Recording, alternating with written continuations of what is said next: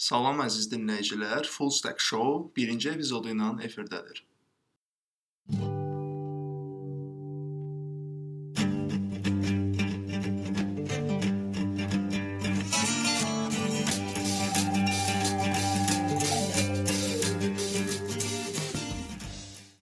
Mən Çingiz Və mən Ziyəddin.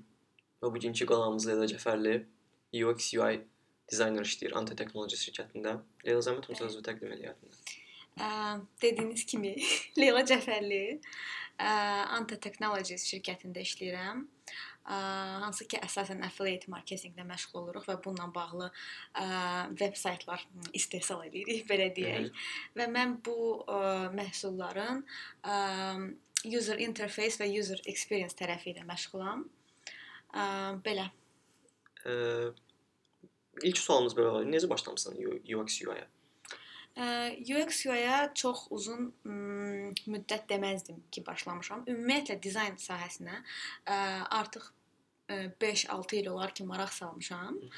Ə, mən informasiya texnologiyaları oxumuşam AD Universitetində və belə deyək də o oxuduğum müddət ərzində kənarda həmişə bir dənə dizaynla bağlı həyatım olub.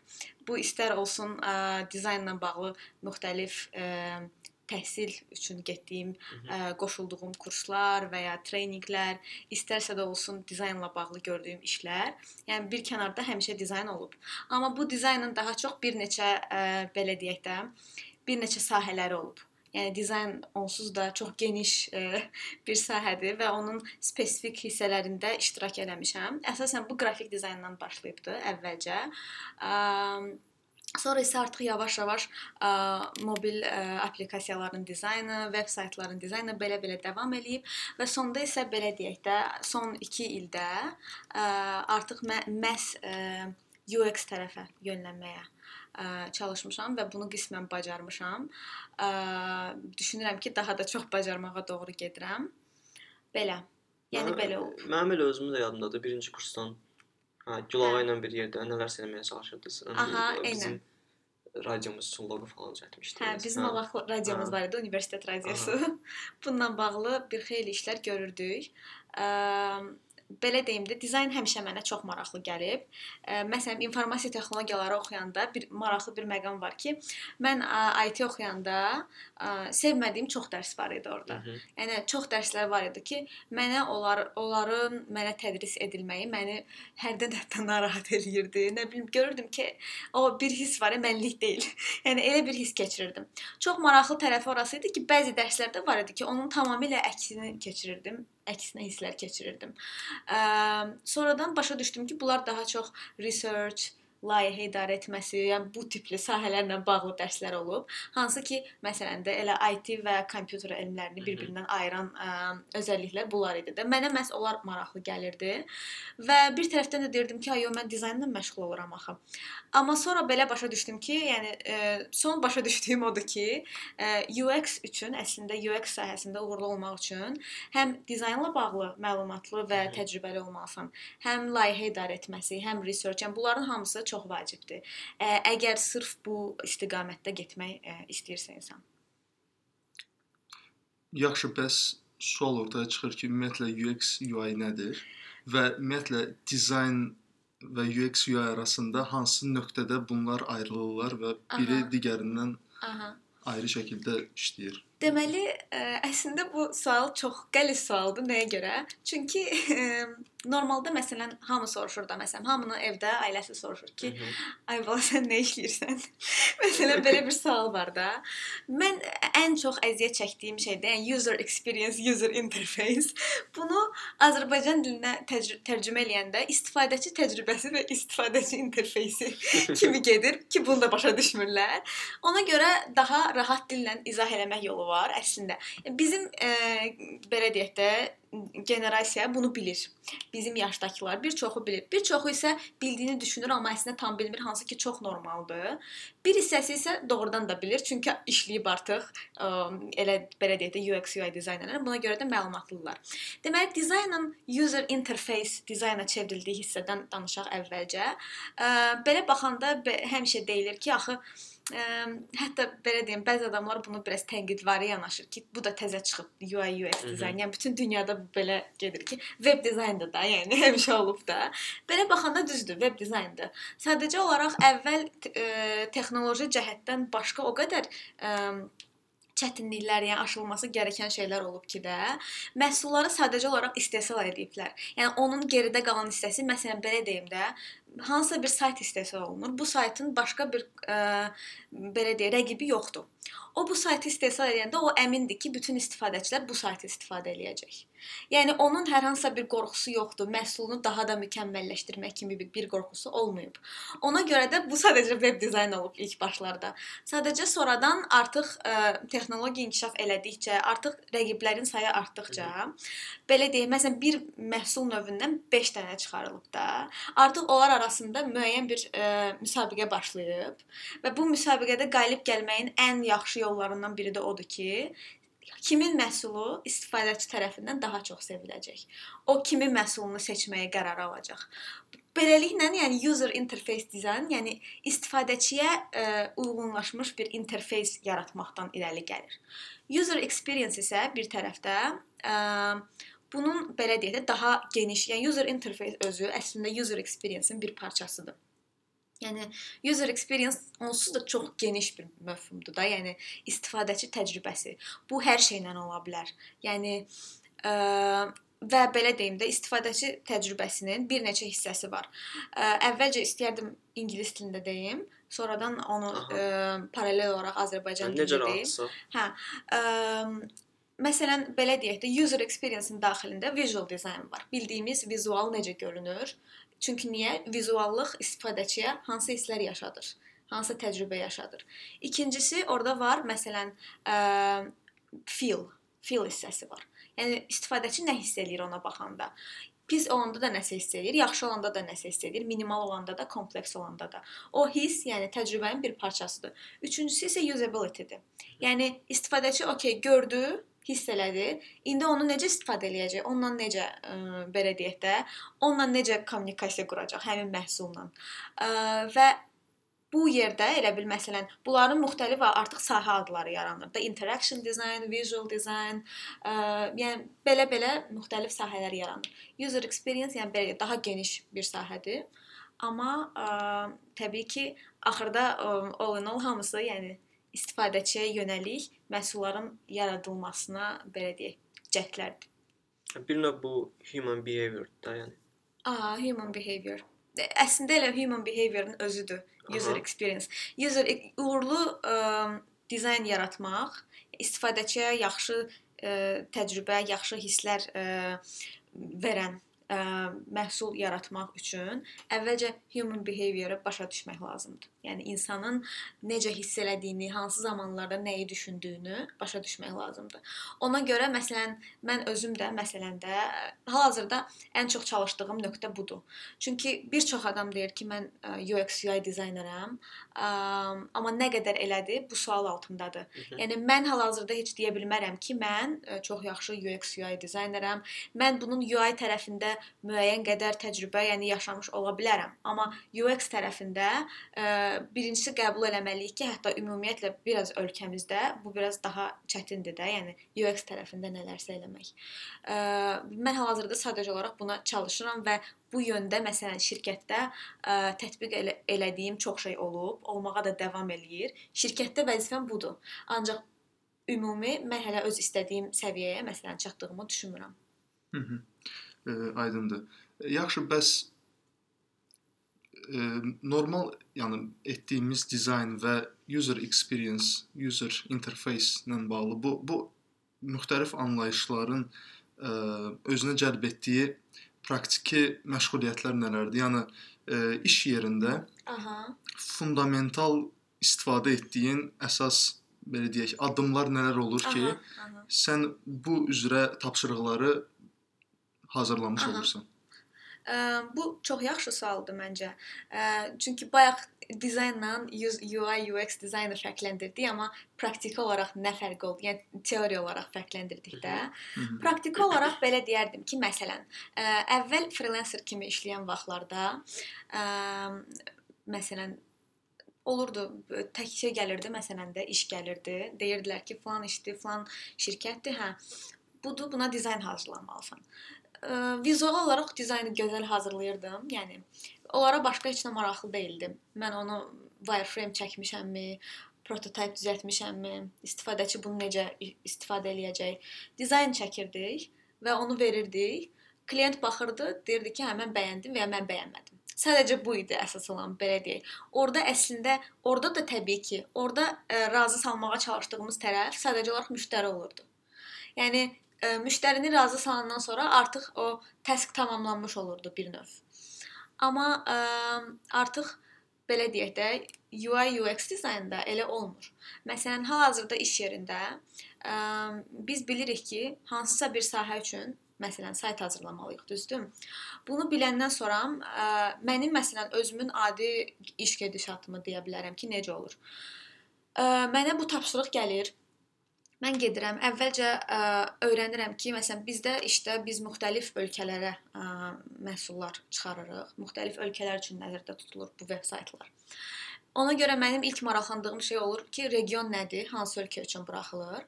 Sonra təbii ki, bir ə, competitor analysis eləyirəm. Ə, ümumiyyətlə orada bu sahədə nələr buraxılıb, rəqiblər kimlərdir, trend nədir, o ölkədə nə bəyənilir, o ölkənin insanının psixologiyası nədir, onlar nələrə daha çox meyllidirlər, hansı növ dizaynlara, ə, hansı növ dizaynlar belə deyək də onlara bizim istədiyimizi etdirəcək. Çünki nəticədə həm də o deməkdir də. Yəni biz təkcə istifadəçi yox, öz özümüz üçün edirik də onu.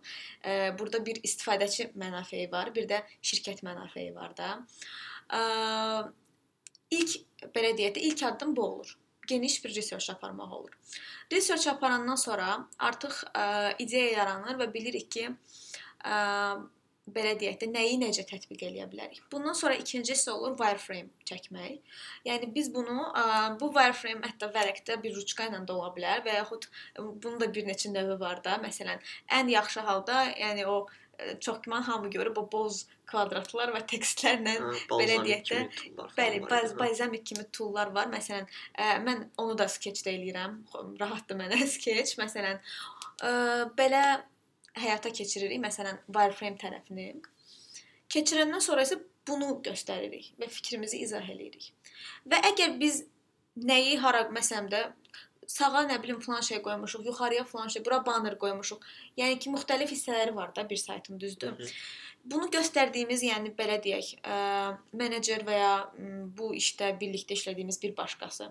Məsələn, o insanda suallar yaranır da, düzdür ki, bu niyə burdadır, bu niyə burdadır? Əsas iş odur ki, bunu ona əsaslandırasan. Və əgər o desə ki, mən nəyisə bəyənmirəm, belə deyək də biz burada müştəriyə nə isə göstərib ona satmırıq axı digər işlər kimi də. E, işin e, belə deyək də o müxtəlif işlərdə əslində müxtəlif işlərin gedişatı ilə bağlıdır. Bizdə işdə yəni bu sonda ə, təsdiqlənir və istifadəyə verilir. Artıq əslində bunun müştəri tərəfini çox da ə, özümüz araşdırmasaq bilə bilmirik də. Yəni gedib soruşa bilmirik. Bəyəndin saytımızı? Necə idi? Belə bir şansımız olmur da. Ona görə də ə, əsas məsələ odur ki, biz bunu göstərəndə nəyi hara qoyduğumuzu yaxşı bir şəkildə əsaslandıraq. Əsaslandıranda əgər bir sual yaransa, suallara ə, belə deyək, qane edici cavablar verək. Əgər şikayət olarsa, məsələn, deyilsə ki, tutalım, bunu bəyənmədim. Biz sübut etdiyimiz müddətcə ki, o orada olmalıdır, o orada olmalıdır. Əslində məsələ budur. Ə, yəni burada bəyəndirməyə çalışdığımız ə, qrup sadəcə olaraq istifadəçidir və bunu sübut etdiyimiz müddətdə müddətcə ki, bura qoyduğumuz bu hissə istifadəçi üçün ən yaxşısıdır, o bizim iş üçün ən yaxşısı hesab olunur. Yəni gedişat əslində belə olur. Bunun üzərinə müzakirələr edilir, ən sonda isə artıq dizayn çəkilir. Dizayn hissəsində isə UI işə düşür. Bu tərəf, yəni bu wireframe, bu boz kvadratlara kimi olan hissə UX-dir. Bunun qalanı artıq UI olur. Yəni dizaynı, rənglərin ə, e, psixologiyası, bunun uyumu hər ölkə üçün o da dəyişir.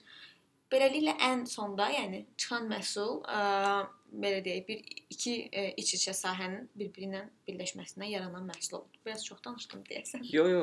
E, e, mənim bir sualım yarandı indi danışdıqlarına əsasən. Məsəl üçün deyirsiniz ki, UX user experience dizayn eləyəndə, yəni dizayn deməkdir, yəni user experience eləyəndə, o, research və mock-uplar və s. buttonların, loginlərin, bannerların qoyulduğu yerləri seçirsiniz də. Bəs e, necə əmin ola bilirsiniz ki, bu tam olaraq yəni düzgün yerdədir. Heç vaxt əmin ola Yəni bilmirik. nəsə tracking tool var, yəni izləmək üçün ya Ə, da var. nə etmək bəli, üçün amma, ki, istifadəçi mausu hara aparır həmişə ilk dəfə saytə girəndə. Hı -hı. Belə şeylər yəni. Bunlar əslində UX practice-lər sayılır. Məsələn, Aha. bunları ölçmək üçün bir neçə UX practice-lər var. Yəni əslinə qalanda isə heç vaxt əmin olmaq olmaz heç nəyə. Aha. Yəni məsələn, ola bilər ki, bir şey çox gözəl görünsün, amma ancaq 10 nəfərə ə, məhz istifadəçi yox. Bunun üçün ən önəmli şeylərdən biri əslində istifadəçini tanımaqdır. Birinci növbədə ə, belə deyək, məsələn UX-də ə, practice-lərdən biri odur ki, user personalar yaradır. Aha. Məsələn, ə, UX researcher və ya UX designer. User persona nə deməkdir? Əvvəlcə bizim hədəf kütləmiz araşdırılır. Görülür ki, bu məhsul kimə ə, hədəflənib. Bunlar belə deyək də, təbii ki, bu bir insan deyil də, düzdür? Bu yəni minlərlə, bəlkə milyonlarla insandır.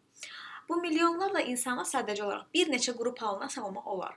Belə demək olar da, məsələn, bu milyonlarla insanın bir hissəsi 45, nə bilim 65 yaş arası pensiyaya çıxmış ə, filan kəsdir, filan kişidir. Hı -hı. Bunun bir hissəsi 25-32 yaş arası karyerasının təzə-təzə e, inkişafında olan şəxslərdir məsələn. Və belə bir bölgülər eləmək mümkündür və bu bölgülərə əsasən belə deyək, user persona bu deməkdir. Məsələn, biz o ə, 45-65 yaş arası dayını seçirik, ona bir ad qoyuruq. Məsələn, Jim qoyduq adını. Adını Jim qoyuruq. Ondan sonra yazırıq ki, məsələn, onun filan ə, xarakterləri var, o filan yaş qrupundadır. O adətən saytlardan filan gözləntiləri olur. Bunun üçün də həmin öz ə, istifadəçini əslində tapıb onlardan ən azından bir 5 nəfəri intervyu eləmək lazımdır ya da onlara survey göndərmək lazımdır. Bunun üçün də saytlar var. Özünü tapa bilmirsənsə, bunu bu xidməti təklif edən saytlar var. Məsələn, Testing Time deyə bir ə, platforma var. Orda girib məsələn ə, istənilən növ müraciət eləmək olur. Öz hədəf kütləni onlara deyirsən, onlar sənə o insanları tapır və sən o insanlarla intervyu edə bilirsən və yaxud onlara survey göndərə bilirsən, onların fikirlərini öyrənə bilmək üçün də belə deyək. Müəyyən bir qrup insanı belə-belə danışmaqla, onlardan məlumatlar almaqla istifadəçi qrupları təyin edilir və istifadəçi qruplar təyin ediləndən sonra artıq dizaynlar onlara uyğun şəkildə belə deyək də formalaşır. Bundan sonra isə nə gəlir? Əslində ideal ə, şeydə ə, də practice-də o olardı ki, ə, usability testing eləmək. Usability testing əslində özüdür də UX-in, yəni UX research sahəsində ən önəmli practice-lərdən biridir, amma bir qədər baha olduğu üçün bir çox şirkət bundan qaçır və bunu gərəksiz sayır. Usability testing odur ki, məsələn, sən o 5 nəfər tapmısan, ya, məsələn ki, öz ə, bir bir istifadəçi qrupundan, məsələn, yaşlı insanlardan 5-ni tapıb gətirirsən, məhsulunu qoyursan onun qabağına. Ə, müəyyən toollar var. Ə, belə deyək, toolu qoşursan onun üzünü nəyə basdı, mausu hara apardı, bunu rekord eləyir. Sən də onun yanında dayanıb ona belə deyək də, ona deyirsən ki, bizim məsələn saytımızda gəz. Məsələn, o gəzir, artıq o nəsə hisslər keçirir. Ona deyirsən ki, səsli düşün məsələn. O səsli düşünməlidir. Məsələn, ona ödəniş də edilir təbii ki, həmin insanlara vaxt ayırıb gəldikləri üçün. Var sözü kəsirəm. Aha. M- Misal üçün təzəcə bir şey görmüşdüm, eye tracking kompüterdə tracking. Ondan istifadə olunur bəs. Ə, Eye tracking o girəndə nəyi artıq görür? Aha, eye tracking bir başqa ə, belə deyək də. Aha. Ancaq eye tracking daha bahalı practice-dir. Onu kompüterdən görmək elə də mümkün deyil. Yəni bir kompüter kamerası, bəli, əlavə bir cihaz olmalıdır. Məsələn, bu az öncə danışdığım usability testingi mən axırıncı dəfə oktyabrda ə, Kopenhagendə UX treyninqə getmişdim. Hı. Orda ə, belə deyək də biz hardasa bir 30-40 nəfər idik. Ə, bizim elə bil ə, oradakı treyner isə hardasa 10-15 illik təcrübəsi olan bir UX professionalı idi və belə deyək də ə, o orada bizə hər şeyi praktik olaraq göstərməyə çalışırdı. Məsələn, bu usability testingi biz həyata keçirmişdik. Mən də könüllü olmuşdum ki, məni test eləsin ki, daha yaxşı yadımda qalsın da necə olur bu proses. Məsələn, deyərdim ki, yəni ə, baxdım, məsələn, mən hələ elə adam sayılıram ki, bütün gün internetdə dolanıram öz Mhm. işimlə bağlı da. Bütün saytlara bələdəm. Harda nə edə nə edəcəyimi bilirəm, düzdür? Amma orada mən o qədər problem yaşadım ki, yəni də bir dənə sayt verildi mənə. Mən gördüm ki, mən əslində onu istifadə edəndə nə qədər özümün də bilmədiyi problemlər yaşayıram və əslində bunlar mənim təcrübəmə pis təsir eləyir. Ə, nəyə görə bu yadıma düşdü? Həmin trener demişdi ki, o Guardian-da işləyib əvvəl. Guardian-da UX ə, elə bil consultant olub. Guardian qəzetində orada bunlar nə edirdilər? O cihazları quraşdırıb eye tracking yəni userləri tapıb gətirib Mhm. qəzeti verirlər, onlar götürür ə, və şey ə, o cihaz onların qəzetdə ilk hara baxdığını, nə etdiyini təyin eləyir. Və buna əsasən qəzetdə reklamlar yerləşdirilir və yaxud əsas xəbərlər həmin hissələrə yerləşdirilir. Və bu üsullardan biridir. Maraqlı. E, İki dənə qeyd eləmək istəyərdim. Aha. E, izlə e, tamaşaçılarımıza da, izləyicilərimizə də, e, Dinləyicilərimizə də. dinləyicilərimizə də aydın olsun. E, Birincisi ümumiyyətlə o qeyd elədiyin o sifariş verənin bəzi şeyləri bəyənməməsi. Aha. E, Bu Azərbaycanda hal-hazırda e, uzun müddət mövcud olmuş bir problemdir. Hə.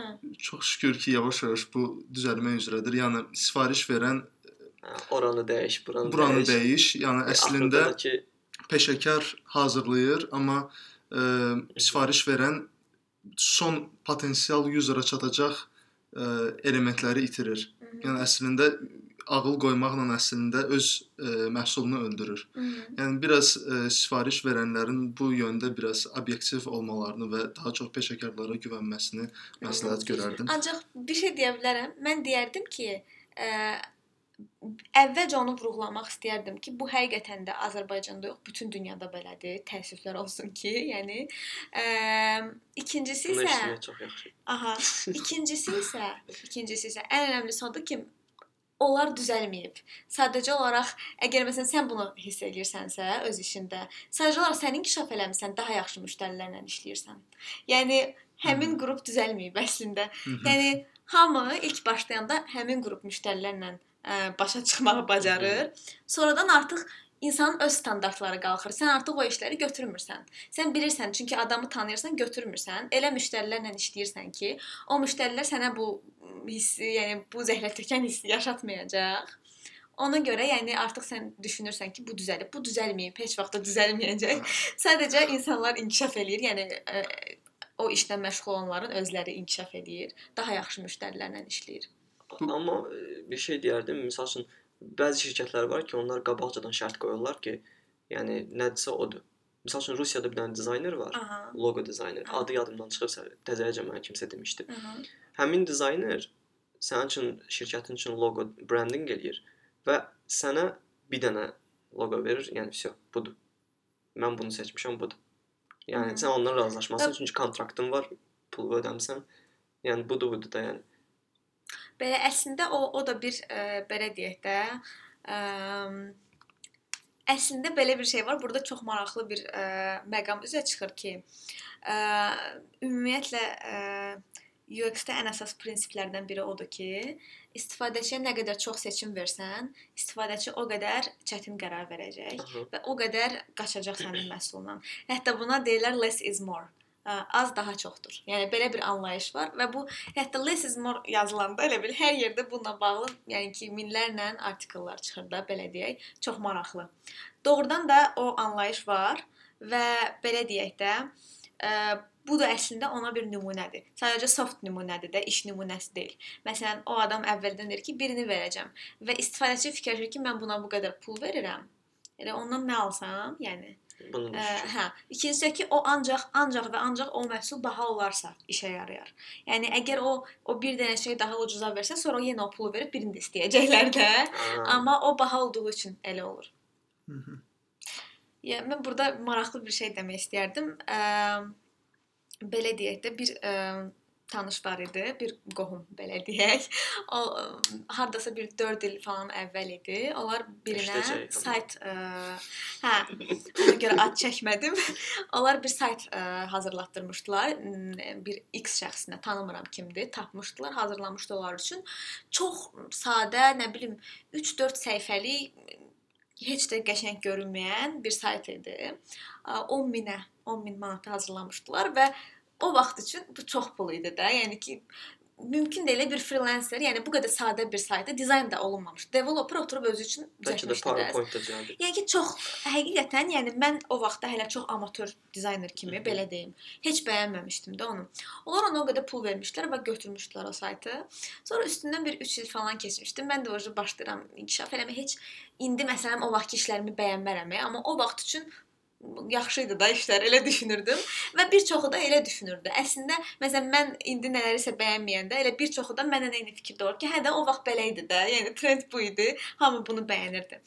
Nəsə, ə, belə deyək, bu mən təklif elədim. Dedim mən sayt düzəldim də, düzəltdim də. Qəşəng də alınmışdı, belə düşünürəm. Yenə vurğulayım ki, belə düşünürdüm ki, qəşəng alınmışdı. Ən azından o saytdan nə bilim bir 5 dəfə daha qəşəng idi də, belə ə, şey desək də, raflı desək. Dedilər ki, yox, ə, yox. Pulsuz verirdim ə, saytı. Hə, dedilər ki, bəs yox. Dedim, ə, niyə daha qəşəngdir də? Dedim, yox, ona 10 min pul vermiş. yəni ki, o həqiqətən də o hiss yəni əvəz olunmaz bir şeydir də doğrudan. Geri dönüş yoxdur da. yəni mən mən mənə də çox maraqlı gəlir ki, vəsiyor, ölənə kim o qalacaq? yəni 10 min pul vermişik. Ə, yəni doğrudan da pul çox şey deməkdir insanlar üçün. Daha baha şey həmişə daha yaxşı gəlir. Nə qədər ucuza salmağa çalışsalar da, axırda daha bahaya satanda onu başqalarının yanında daha çox tərifləyirlər. Daha çox deyirlər, "Ha, buna bu boyda pul vermişəm. Bu falan keçişlədi, bu boyda pul aldı məndən." Yəni belə bir anlayış olur da. Bir də o məsələ var ki, yəni bu pul artıq verilib.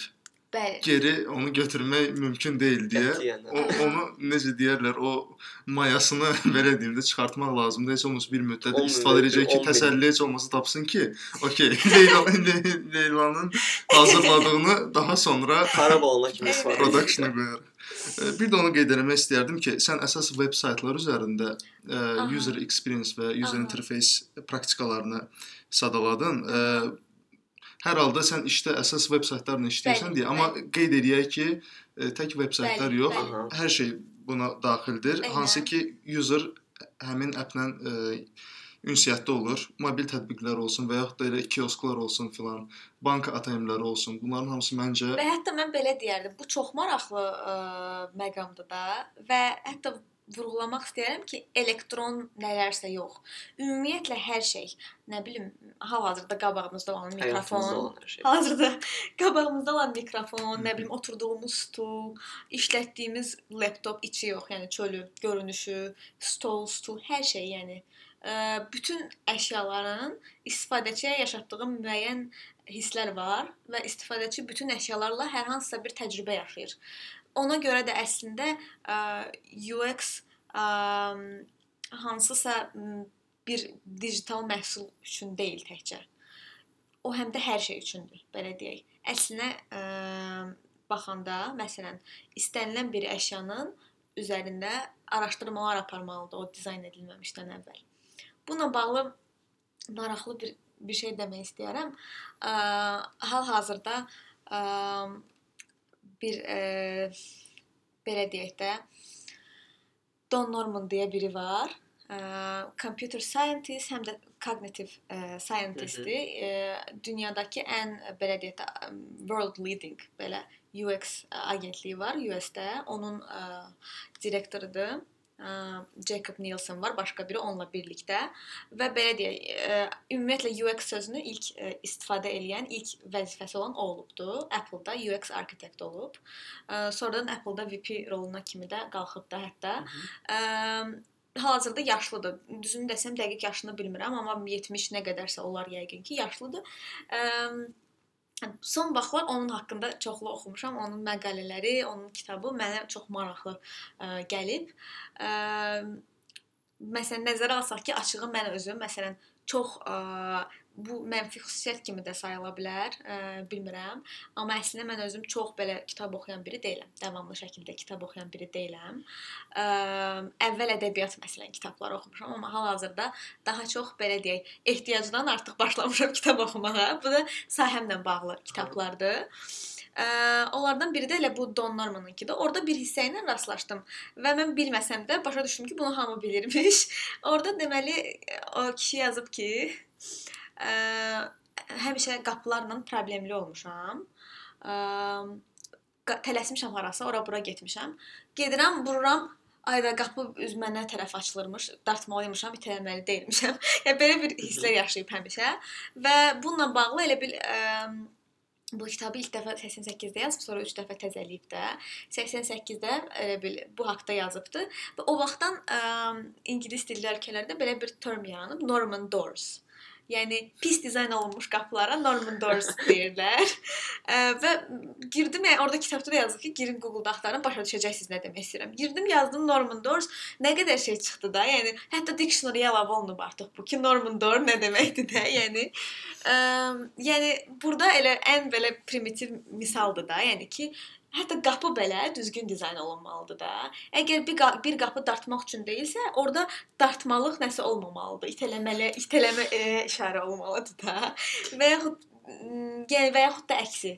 Və yaxud bir qapı sağa açılacaqsa, öz-özünə açılacaqsa, bunu göstərən hər hansısa bir şey olmalıdır. Yoxsa kimsə qaça-qaça gəlib qapıya girəcək. Yəni sürətli gəlsə. yəni Ona görə də elə ən bu xırda m, nümunədən bilmək olar ki, UX təkcə təbii ki, saytlar üçün və yaxud mobil applikasiyalar və yaxud kiosklar, ATM-lər üçün yox, həm də adi əşyalar üçün ə, nəzərdə tutulmalıdır. Məsəl üçün e, kitablardan söz açdın elə. Mhm. Məsəl üçün bizə maraqlı olardı ki, dinləyicilərimizə hansı kitabları məsləhət görərdin? Bu ədəbiyyat da ola bilər, UX UI da ola bilər, Hı. fərq etməz. Məsəl üçün Norman Hə, onun o kitabının adını çəksən, Tək-tək öz sahən olmasın. Ümumiyyətlə Yəni- sənin ümumiyyətlə Bəyəndiyin xoşladığım. sənə maraqlı olan, Ə, amma o kitabı mütləq dinlə. hə, o, o kitabı mütləq deyəcəm. Hal-hazırda onu oxuyuram. Ə, Aha. ortasındayam hardasa kitabın. Ə, belə deyim də, elə birinci onu deyim. Ə, adı Design of Everyday Things-dir. Ə, və hətta kitabın üz qapağı bilirsiniz nədir? Çaynikdir. Ə, amma ə, şey tutacaq yeri ilə o suyun tökülən yeri yan-yanadır belə. İşləmir yəni çaynik. belə bir şeydir. Haçansa elə bir çaynik buraxılıbdı və elə bil onu da qoyub artwork kimi də həmin kitabın üstünə. Design of Everyday Things-də o ə, belə deyim, dediyim kimi 1988-ci ildə yazıb Don Norman onu. Ondan sonra 3 dəfə təzəliyib. Mən axırıncı versiyasını oxuram. Axırıncı versiyası 2013-də olubdu. Hələ yəni biri də təzələnəcək çox güman ki, çünki bir çox prinsiplər user centered design anlayışı var. ə, ə, istifadəçiyə mərkəzləşmiş dizayn. Bu ilk dəfə o kitabda istifadə olunub və başqa da çox orada ə, maraqlı belə deyək məqamlar var ki, UX sahəsində təməlini qoyan bir çox anlayış elə o kitabdan və Don Normandan gəlib. Mən normalda heç bir sahədə və yaxud heç nədə kimisə belə deyək idolized deyirlər də il- Mənim ilahiləşdirməyi adamımsan. sevməyən adama. Yəni bu mənə çox yaddır. Sadəcə olaraq ə, hər hansısa bir sahədə inkişaf eləməyə çalışanda başa düşürsən ki, nümunə kimi götürüləcəyin insanlar olmalıdır. İlahiləşdirmək yox, məhz nümunə götürməkdə və buna qərar verməlisən ki, ən azından belə deyək də, ə, daimi izlədiyin nələrsə olmalıdır ki, bu sənin inkişafında müəyyən bir yol açsın. Ə, UX-də də bir yığın adam var təbii ki, bir Don Norman deyil. Sadəcə olaraq onun prinsipləri mənə daha maraqlı gəldi deyə. Mən məsələn onu izləməyə başladım və bu kitabda oxuduğum ilk kitabıdır. Sonrakı oxuyacağım kitabı isə olacaq Emotional Design. Orada isə məhz ə, feeling ə, based, yəni istifadəçinin ə, hissləri ilə bağlı bir kitabdır. Bütün belə də hər şeylə bağlı. Ə, sonra məsələn Nə bilim, mən həmişə kitab deyəndə dediyim kimi mən belə olur da məsələn ki, çox kitab oxuyan adamlar olur. Onların sadalayacağı çox kitablar olur. Məndə elə olmayıb. Mən daha Mhm. çox məqalə adamı olmuşam. Mən oturub məqalələr oxumuşam və yaxud qısa internet üzərindən oxumuşam da. Amma bir kitab var məsələn ədəbiyyat ə, ə, kitabı da belə deyək. Herman Hessenin Steppenwolf deyə bir əsəri var. Aha. Onu 8 dəfə oxumuşam. Hər dəfə deyirəm onu da söz düşəndə ki, mən yəni belə deyək də, mənə təəccüblüdür də, çünki çox kitab oxumayan adam hansısa kitabı niyə 8 dəfə oxusun ki? Ə, çünki kitab biraz ə, belə deyək də, daha belə ə, emosional, biraz depressiv kitabdır da. Və haçan özümü pis hiss etsəm, açıb o kitabı oxumuşam. Ona görə mənə çox maraqlı gəlir. Ə, Üçüncüsü isə ə, bir kitab da demək istərdim. Hətta bununla bağlı ə, universitetdə bir prezentasiya da eləmişdik. Bu da dizaynla bağlı bir kitabdır. Adı Just My Type-dır. Buna mən bunu mən bu məsləhəti, bunu oxumaq məsləhətini almışdım 4 il əvvəl, hardasa. Hə, 4 il əvvəl 2015-də ə, İtaliyada dizayn kursuna getmişdim. Ə, Orda müəllimlərimdən biri bunu məsləhət görmüşdü ə, ki, bu kitabı oxumayan dizayner olmasın. Belə bir şey demişdi. mən də ya, indi mənə belə bir şey desələr, mənim ən acığıma gələn şeydir də o ki, filan şeyi oxumamısansa sən nətər filan şeysən, filan şeyə baxmamısansa sən nətər filan kəssən. Belə anlayışlardan çox ə, zəhləm gedir də. Yəni heç sevmirəm belə anlayışları. Məncə insan tamamilə özü bilər ki, özünü necə inkişaf elətdirəcək. Nəticədə ortaya çıxan şey əgər uğurludursa, bu heç kimi maraqlandırmır ki, bura hansı steplərlə gəlib çıxır da. Amma o vaxtı 2015-də təsəvvür eləyin, nə bilim, professional olmağa can atıram falan. Biri çıxır deyir ki, bunu oxumayan dizayner deyil. Ah, vəsə onda getdim oxudum. Tez, amma peşman deyiləm, çox yaxşı kitab idi. Deyərdim ki, onu oxumasam nəsə dəyişərdi həyatımda? Yox. Amma çox yaxşı kitab idi. O fontlarla bağlı idi. Yəni istifadə etdiyimiz fontların hər birinin qısa orada tarixi yazılıb ki, hər bir font necə yaranıb da, elə bil hansı fontlar katastrofiya hesab olunubdu, hansı fontlar revolution hesab olunub. Yəni çox hər yerdə ucu istifadə olunmağa başlayıb. Yəni ə, bu fontların tarixçəsinə bağlıdır. Hansı ki indi də ə, məsələn baxırsan ki, hətta fontun özü də istifadəçilər nələrsə yaşada bilir də, düzdür? Fontun ə, incəlikləri, nə bilim, ə, detalları istifadəçiyə yenə də nəsə hisslər yaşada bilər. Ona görə o da maraqlıdır. Ə, çox sağ ol Leyla. Həqiqətən də bizə çox şey öyrətdin, özümüz də öyrəndik. Çünki gündəlik istifadə edirik, gündəlik user experience yaşayırıq onsuz da. Aha, User interface hansı ki görürük hər gün. Yəni bizə bizi və dinləyiciləri töhfələndir töhfələndirdiyin üçün çox sağ ol. Çox Kitablar da ə, özümə maraqlı gəldi. Hı. Bəlkə də Don Norman haqqında gedib oxuyacağam bu gündən. Məncə hamı amma ə, onu hamı tanısa yaxşı olar, çünki sahəni yaradan o olub. Ona görə yəni ə, pis oldum ki, məsələn mən gec tanımışam. Mən əslində son olaraq onu demək istəyərdim ki, Buyur. ə, həmişə çoxlu sual verənlər olur ki, məsələn, ə, necə eləyim ki, bu sahəyə doğru gedim və yaxud necə eləyim? Ümumiyyətlə hansısa sahəyə doğru getmək üçün müəyyənləşdirmək lazımdır ki, o sahə sənlikdir yoxsa yox. Hı -hı. və bunu da insanın ancaq özü müəyyənləşdirə bilər də.